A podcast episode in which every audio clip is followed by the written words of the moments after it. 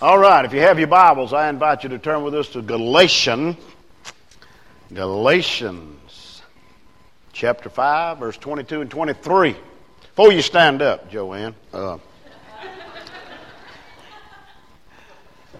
I'm a blessed man. I am so happy tonight to have the only uncle and aunt that I have left in our family. And when I was born, my mom and daddy and my Uncle Dub and Aunt Zoe, we all lived in one house. So if I got booted out in one place, I could go to the next. And if they went off somewhere, they carried me. For 6 years, I think it was, I was the only young'un on the place. Spoiled? Nope. Rotten? Yeah. Okay? And I'm glad they have come tonight. I'll have more to say about them in a moment through the message. I didn't know they were coming, and they had no idea that what I was preaching, okay? So I'll have more to say about that a little later. But if you're at that spot, are you ready?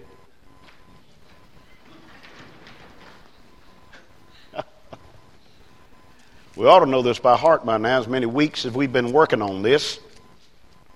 But the fruit of the Spirit, there's no better fruit, y'all. I love physical fruit. Hey, don't get me wrong. I love it. But the fruit of the Spirit, he says to us, is love, joy, peace, long-suffering, patience, that is, goodness, gentleness, goodness, faith, meekness, temperance. Against such there is no law. Father, thank you for your Holy Spirit. Thank you for the music you've allowed us to participate in.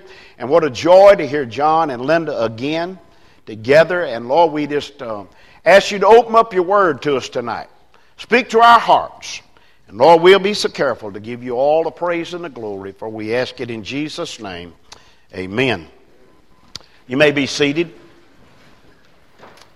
All through the Bible, we find men and ladies of faithfulness. That's what we want to talk about tonight, faithfulness.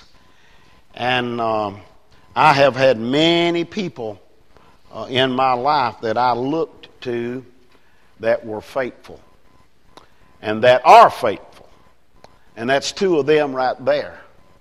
Helped mold my life when I was a little boy, and still support us today. I never will forget. Aunt Zoe might remember. I never will forget when I surrendered to preach. And I'd done gone to school. And I had already graduated.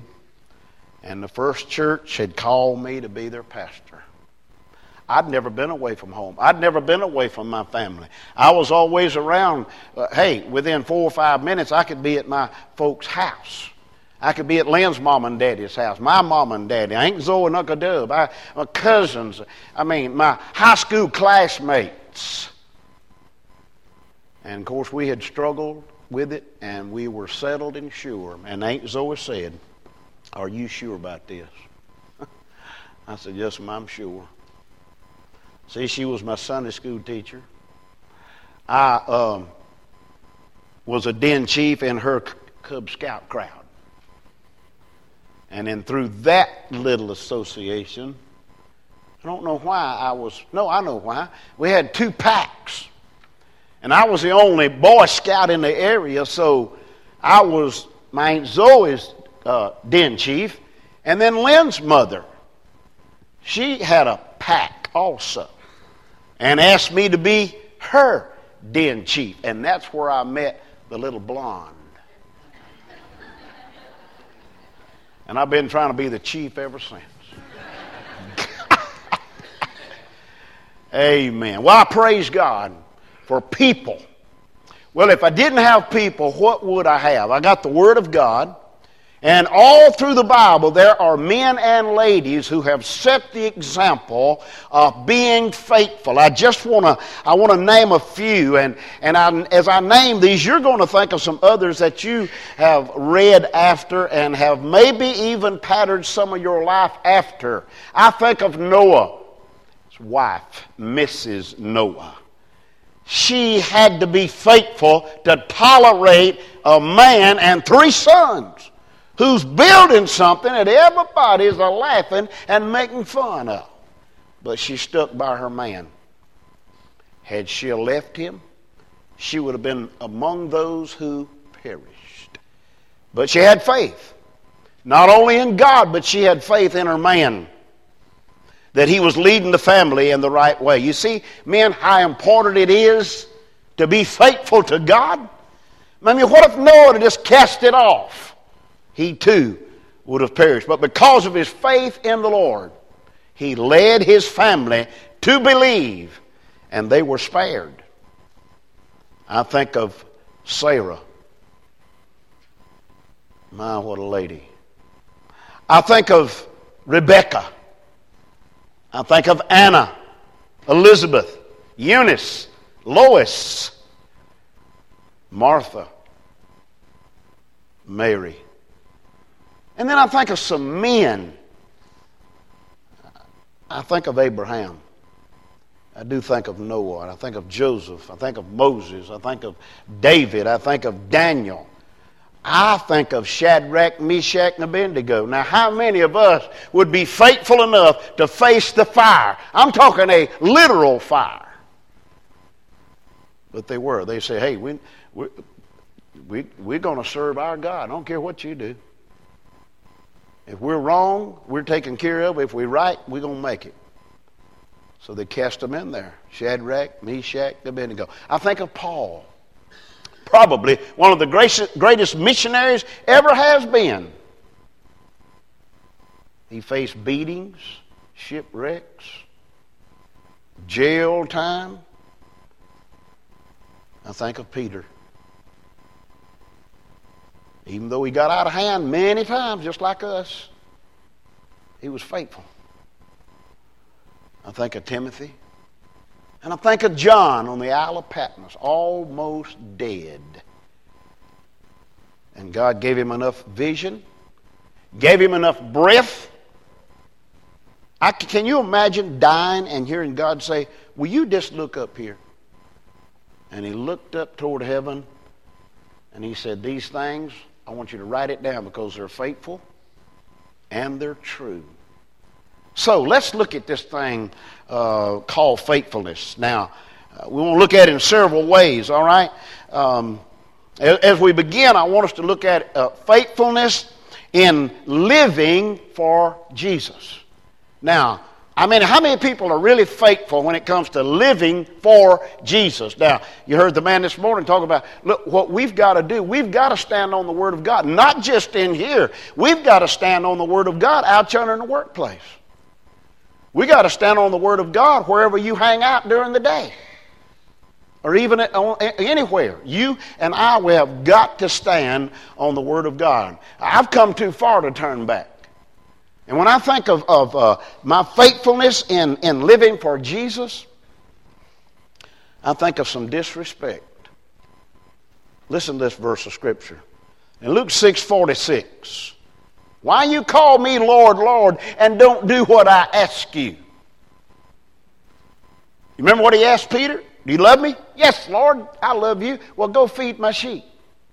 Ask him a second time, Lord, Peter, do you love me? Yes, I do. Well, go feed my sheep. Peter, the third time, do you love me? Well, Lord, you know. He was trying to bring him to attention, okay? Bring him to attention. Do you really love me? Are you willing to go with me? And you remember old Peter again? He said, oh, Lord, I'll go with you to the cross. He said, you can't do that. Yes, I can. No, you cannot do. You can't drink the cup that I'm going to drink of. You see, there was some disrespect going on there. But if one truly loves Christ, we are willing to obey him and respect him. Now, as we think of living for Christ, not only disrespect, but listen, there's disregard also. 1 John chapter 1, verse 6, it says, if we say we have fellowship with him and don't walk with him, we're walking in darkness. Fellowship with the Lord. Reading his word, talking to him. You see, most time we refer to it as praying to God, okay? It's okay to pray to him. It's okay to pray to Jesus. But listen, what about just a common conversation? Lord, I'm fixing to leave the house, and you know where I'm going, and you know who I'm going to cross paths with. I have no idea, but Lord, let me be the example that they need to see. Let me have the words they need to hear. And when we think about that, you know, sometimes we disregard after service. Okay, we come to church, everything's lovely, everything's fine. We get to hear good music. We get to hear teaching, preaching, and giving, and then we go out to where the war is. Sometimes we disregard. I appreciate Larry. He put lemon juice in here. Thank you, sir.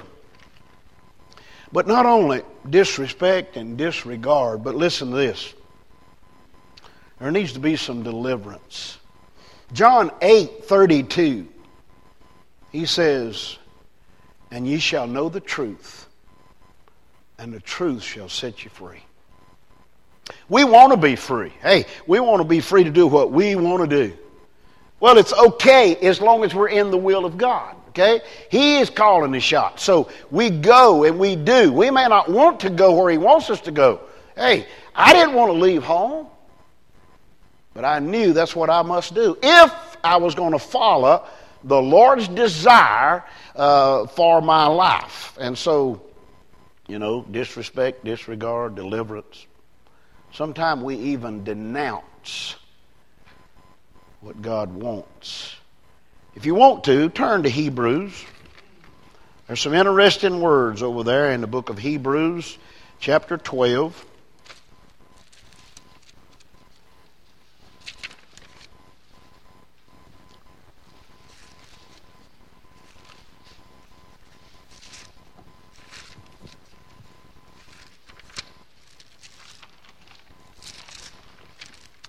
If I locate it. Hebrews 12, 1 and 2. He says, "Wherefore." Now listen to what the Word of God says. Let's really look at it. "Wherefore, seeing we also are compassed," surrounded that is, "about with so great a cloud of witnesses." Now, I don't know who these witnesses are. They're either here on earth, a cloud of witnesses, or they're in heaven looking down on us. "Let us lay aside," he says, "every weight and every sin which does so easily," he says, "beset us," cause us not to do right. "And let us run with patience." We've already looked at patience. "Let us run with patience the race that is set before us." Now listen, I can't run your race. Don't want to run your race. I'm trying my best to run my own race. And so we must run the race that God has put us in and keep on. And listen, here's why. Out there somewhere is a finish line. Okay, look what he says. Verse 2, "Looking unto Jesus, the author and finisher of our faith, who for the joy that was set before him endured the cross, despising the shame," and here's where he is right now, "and is set down at the right hand of the throne of God.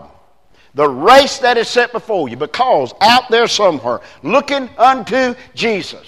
Caleb used to run track. And one of the coaches said, he said, "I want Caleb on my team." He said, "I'll tell you why. One reason." He said, "When he gets down and we hear, 'Get set, get on your mark, get set,' he's listening for the gun." And said, "When it goes off, the young man never looks back." He said, "He's got his eye on the goal. He's got his eye on the man with the stopwatch. And he wants to cross it first. He don't look to see who's coming up behind or who's beside him or anything else." So we, listen, I don't need to compare myself with you. "Oh, I'm doing better than they are. I've made more visits than they have. I've offered more prayers than they have. I've done, I need to compare myself with Jesus and nobody else, okay? That way, I know I'm not going to get ahead of anybody. I'm going to be running my race, because there are a cheering crowd that's waiting on us to cross the finish line. Can you imagine our family? our friends that were saved and have died and is already in heaven. Now, I don't know what heaven's going to be like other than what the Bible says, but I can't help but believe that they are there cheering us on, okay? Now, well, they say, well, you mean to see the bad and the good? Well, I don't know whether they do or not. But the Bible says that Jesus one day is going to wipe away all tears.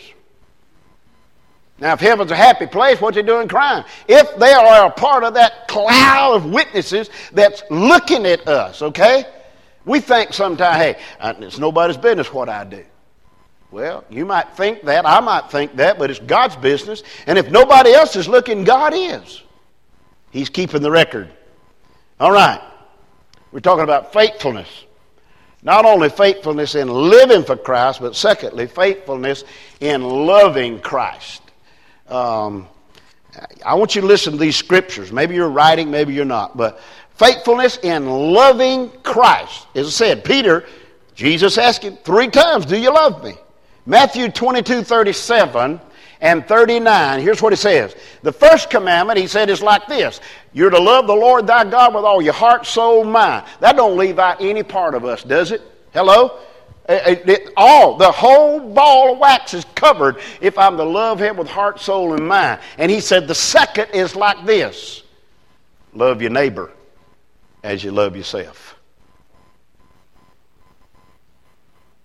We had some new people move in, cross the road, and the Lord told me, said, you need to go visit them. Well, I put it off. You know, hey, put it off.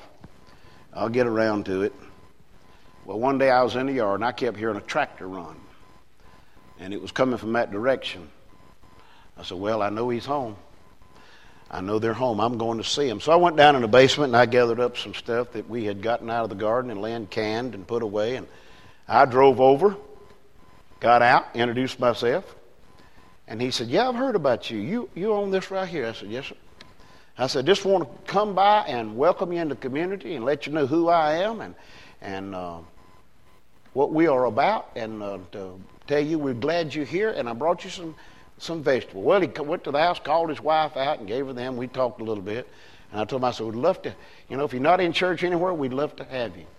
Well, needless to say, they haven't come, but when I see him, hey, it's always, hey, good to see you, glad to see you, you know. You got to build a relationship. Folk, if they don't trust you, they're not going to follow you, right? They got to trust you. I don't care if you're trying to give something away or you're trying to sell something or show somebody a direction. They got to trust you. And so that's why it's so important when we think about loving Christ. How much do we love him? Listen, I want to look at, first of all, complete love, okay? Love me completely. In Matthew 22:37-39, that's them commandments, okay? Loving me completely. Also, not only completely, but there's controlled love. Now, how do we control this love? When it comes to loving Christ, there's only one verse to me, and that's Matthew 6:33. Seek ye first the kingdom of God and his righteousness, and all these things shall be added unto you. That is controlled love. If you seek him first, you see, he knows what our desires are. He knows what our needs are. He knows what our wants are. And he will deliver those things to us as we have a need for. Okay? Sometimes we get out of hand and we go ahead and do what we think's right. And most of the time, a lot of times, it's a big mess. So that's why it says, seek me first. Seek ye first the kingdom of God. We're part of that kingdom. And one day we're going home to where that kingdom is. And we're going to exist. We're going to be there for a celebration. It never ends. Okay? So we think about this control love, complete love. But listen, also there's consecrated love. Proverbs 3:5-6 says, trust in the Lord with all thine heart. Lean not to thine own understanding, but in all thy ways do what? Acknowledge that he is God. Now, I've often looked at this. If I'm not trusting the Lord, what am I doing? Take the T off of trust and what you got. Come on. Y'all sleep?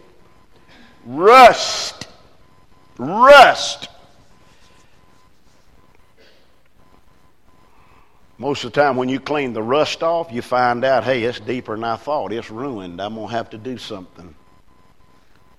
I cleaned up this piece of metal. I scrubbed it with a wire brush, and I blew, and I scrubbed, and I blew, and I scrubbed, and I got me some paint, spray paint. It says, kills rust. Oh, this is what I need. Man, I coated it down on there. A day or so later, I let it get good and dry, and I coated it on there again. 2 or 3 days later, I see that rust creeping back through. That's just like sin. I can get forgiveness today, but tomorrow it shows up again. And I have to be bold enough to keep going to God and asking every day, forgive me of my sins, cleanse my heart, and hear my prayer, Lord. You see, the Bible says he's not going to answer prayers if there's sin there.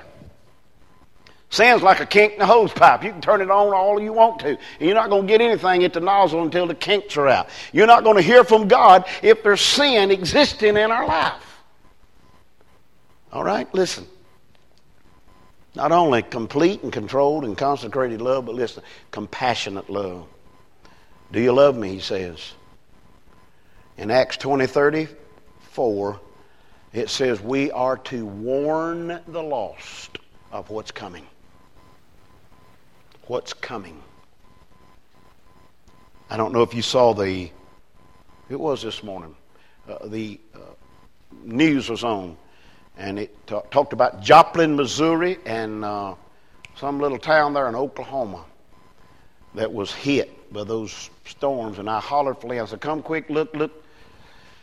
And it was scenes that she and I saw when we were in Joplin. I thought, my goodness. And the little children, that's what was said. They showed the little children had raised money and taken it over to this other community to buy books. Books for the school. I mean, completely wiped out and destroyed. And little children were doing this. Compassionate love. Warn them of what's coming. Now, those people, according to the witnesses that we talked to in Joplin, had no warning. Had no warning. It hit so quick and so fast. True story. We were building a building down below Fair Play. We'd done laid the block and had stud walls up and had every truss but one set. And Caleb was on the very peak. He was tying the things off and taking the rope loose. I had a man on this plate and a man on that plate, and I was on the tractor. Set the last truss. He hollered, Daddy, let it down. I'll take the chain loose. As the last thing I heard him say, it's like you flip the light out. I never seen a storm come up so fast and leave so fast in all of my life. A gust of wind and pour down rain you couldn't see in front of you. And every one of those trusses were wiped out and 2 walls blew plumb out. He fell some 14 feet, hitting the concrete floor. When we got to him, he was trying to push himself up, and all I could see was this massive blood. And I just cried out to God, please don't take him. We got in the truck and rushed to the hospital. Praise God, there was no broken bones, just bruised up. But without warning, people that's lost don't have a clue how quick it's going to be when it happens. There'll be no time to get it right. That's why God gives us an opportunity right now to love Him with heart, soul, and mind. When we talk about faithfulness, we're talking about living for Christ, loving Christ. Thirdly, we're talking about learning of Christ. Now, you know, sometimes when it talks about learning, people say, hey, I finished school a long time ago. I'm not in the learning business anymore. The Bible teaches us that we need to do all the learning that we can do, get all we can get to share with those who are having problems. And we know that the world is full of problems. And as we think about learning of Christ, listen, we need to learn God's will. Okay? Psalm 143, verse 10 says, teach me to do your will. Teach me to do your will. And Romans 12:1-2, he says, I beseech you, therefore, brethren, by the mercies of God, that you present your bodies a living sacrifice, holy and acceptable unto God, which is the most reasonable thing you can do. And he said, I don't want you to be conformed to the world, but I want you to be transformed by the renewing of your mind. That's why it's so important to learn God's will. Now, after I finally understood God's will, that was no big deal, okay? I heard him speak. I knew what he wanted, but then doing it. That's where the tough part comes. Okay, Lord, I'm saved, and I'm glad about it, so now what? Well, here's what I want you to do. I want you to go over here. These people are lost. They need to hear about, I don't want to do that right now. Well, hey, his will is for us to be saved. His will is for us to tell others about Jesus. And once we know the will, hey, you see, God He's not hiding, y'all. He wants us to know his will because he has a wonderful plan for our life. I mean, to me, I've looked back at my own life, how it's just unfolded page after page after page, and what God has done and is still doing. Now, when we think about this, we not only need to learn God's will, but secondly, we need to learn his word. Psalm 119:11 says, Thy word have I hid in my heart that I might not sin against God. I've told you this before. I'll tell you again. Thy word is a good thing. Have I hid in my heart. It's a good place to put it. That I might not sin against God. It's a good reason to do it. Once we got it in here, nobody can take it away from us. Learn his word. Learn his will. But learn his way. You know, what is God's way? In Matthew 4:19, he simply said, all he said to his disciples was, come, follow me. I'll make you to become fishers of men. Just come. What an invitation. What do we do? Hey, Lord, it prompts upon us to come, and we wait. And we wait, and we put it off, and we wait. A lady told me one time, she said, I can't believe that my husband's finally been saved. She said, I have prayed for him literally 40 years in his 70s when he got saved. But she didn't quit. She kept doing it. It's important, y'all, that we learn what God's will is, learn his word, and learn his way. Come, follow me. All right, last of all, we're talking about faithfulness, living for Christ and loving Christ and learning about him, but there needs to be faithful in looking for him. Looking for him. One evening after service, I believe it was on a Wednesday night, several little children was out in the cemetery. And they spotted me and they hollered, Preacher Kenny, come here. I walked out there. They said, can you tell us why all these graves are facing that way? I said, yes, I can. I said, the Bible talks about when Jesus comes, he's going to come in a cloud in that direction. And all these people that's laying in this grave, when they come up out of there, they already going to be facing him. Those little kids now, some of them done married and got up their own young'uns. I wonder if they've ever thought about what they asked me. And are they ready? Faithfulness and looking for Christ. First of all, the promise of his coming. The Bible says in Acts 1, it says, and after Jesus finished these sayings, he was lifted up, and a cloud received him out of their sight. And the Bible says, while they were standing there gazing toward the direction which they saw him go, two men dressed in white says, hey, what y'all doing? Why are you standing here gazing toward heaven? And I love what he said. This same Jesus, whom you have seen taken up out of sight, is going to come again in like manner, in the clouds. On a cloudy day, I always most time think, hey, could this be the day? Clouds are everywhere. Could this be the day that he's going to step on out on the cloud and holler, y'all get up? Only talking to Christians, okay? Because the Bible says the dead in Christ will rise first, and if we're walking around as saved people, then we'll be caught up behind him. But I love what he said, this same Jesus, the one who was born and laid in a manger, the one who grew up, the one who was 12 years old, found in the temple, answering questions, the one who went about doing good, the one who was arrested, made a mockery of, beat half to death, put on a cross and died and was buried and rose again. It's the same one. He's not going to send a substitute. I don't like to have a doctor's appointment, and I know the doctor I'm going to see, and I get there, and the nurse says, oh, by the way, he's had an emergency, and we've called in somebody else. I don't want somebody else. I want somebody that knows me, don't you? Same way with my dentist. He knows what my teeth look like. I don't want somebody poking and gouging around in there. They may poke and gouge something else loose.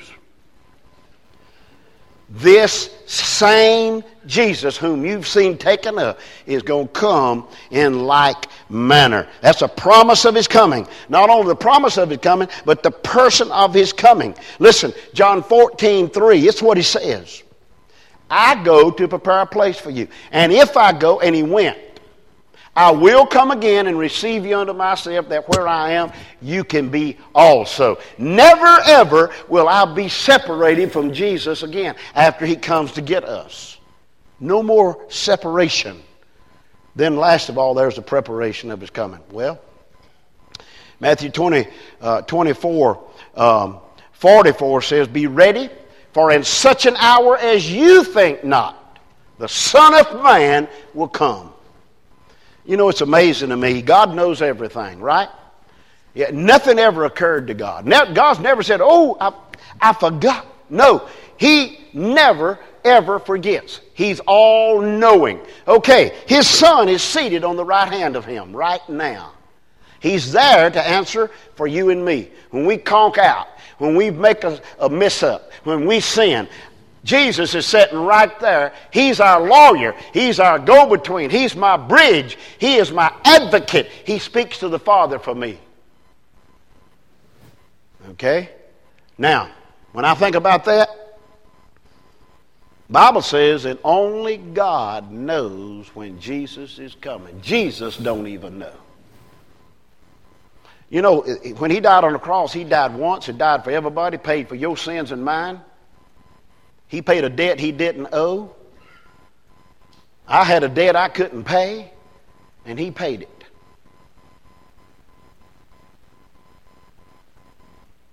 And don't you know, I would imagine he wished that the Father would say, won't you go get your bride? I'm glad he's not going to send a substitute. Hey, on the day that I got married, I didn't send somebody. I went myself. I stood at the altar with her because she was mine, okay? I didn't send somebody. Jesus is going to come and get his bride. That's the church. I'm glad he's not going to send a substitute.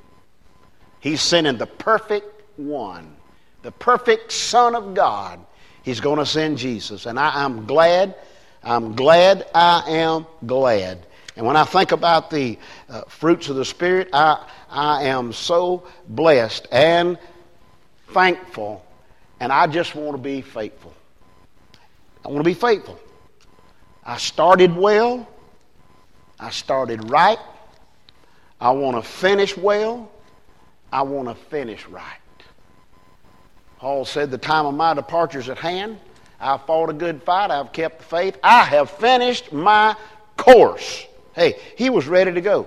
He'd done everything God said do.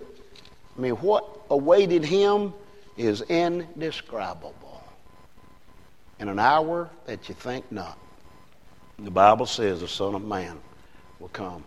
I trust that most everybody in here looks like to me. I know about everybody in here, and you're saved and you're ready to go. But what about our family? What about our friends? What about our acquaintances that we know is not ready to go? We need to love them. We need to set an example. We need to be faithful before them. And when they trust you, man, they'll probably follow you as you follow the Lord.